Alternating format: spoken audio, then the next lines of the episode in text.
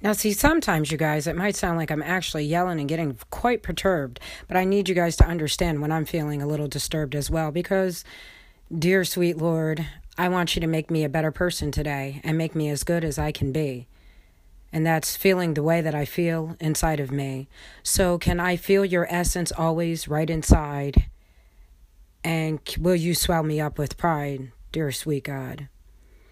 Lift me up with my spirit, and especially when I am profoundly falling down.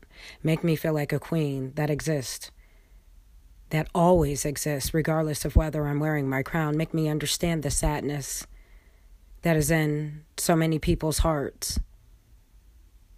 Let them find peace and love God again from the very start.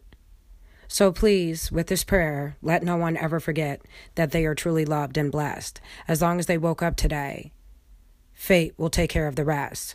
So I'm sorry, God, if sometimes I forget, because I'll always forgive, but I insist to not ever forget how people are continuing to live. So I found love, but has it truly found me yet? As I sit and negotiate, I wait for the respect. So dear sweet God, if you give me this moment in time, I promise that I will not just be the best person in the world, but I will make you mine. I love you. Have a nice day.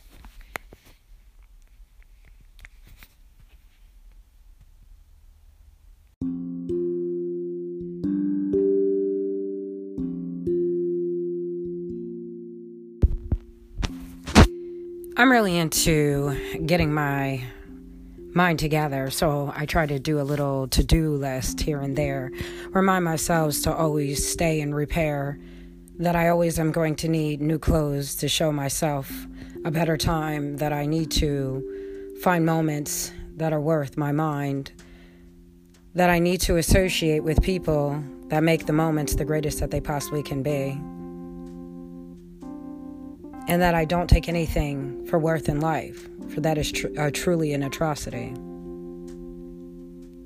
I try to feel the water upon my face as I walk in the rain, or feel the tingling sensation from the ice as it goes down my throat, or the sweet nectar of the fruit. I don't want to choke upon my words, but I want people to understand the descriptive ability of what's going on in our life, and how it's important how to understand how your words can modify your strife. So your children can be whatever you want them to be.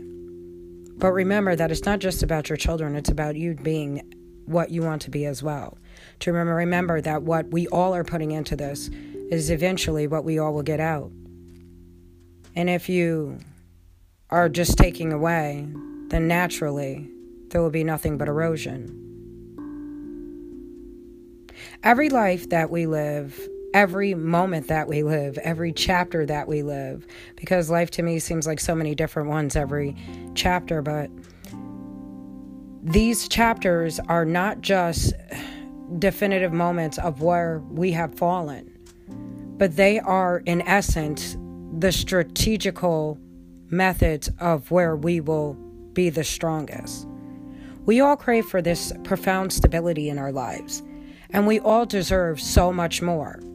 But understanding that by accepting our accountability in life, by accepting what our soul passions are in life, by knowing what our soul purpose in life, we are enlightened with a profound knowledge that will allow us to reap what's in store for us in the future, as well as our legacy. However, don't allow yourself to become tainted with ignorance, because ignorance isn't truly bliss, and it is not a defense for anything that comes in the future. So strive for unity in ideology. Strive for unity in retrieving the dignity and the integrity that it must have been misplaced in so many people, or erased in so many places so long ago.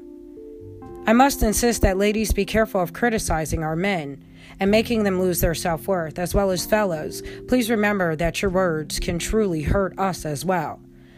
But understand that what you are trying to dispel, what you are trying to project into the future, is the essence of respect for all of our children. We create the ripple effect. We are the disrespect, or we will be the movement as the element of respect for the future.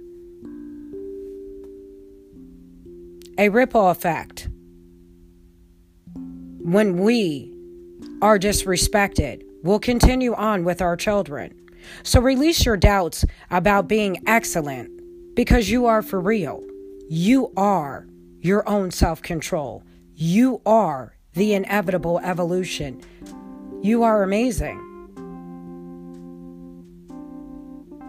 But make sure that everyone sees the light of the situation. And please make sure that you remember that our children are watching. So please stay tuned for the next episode. And this is TJ Olivero coming to you from the Mullerly Blessings Care Legacy Passion Protection Program. In the air, where we are daring to be the difference. Thank you so much.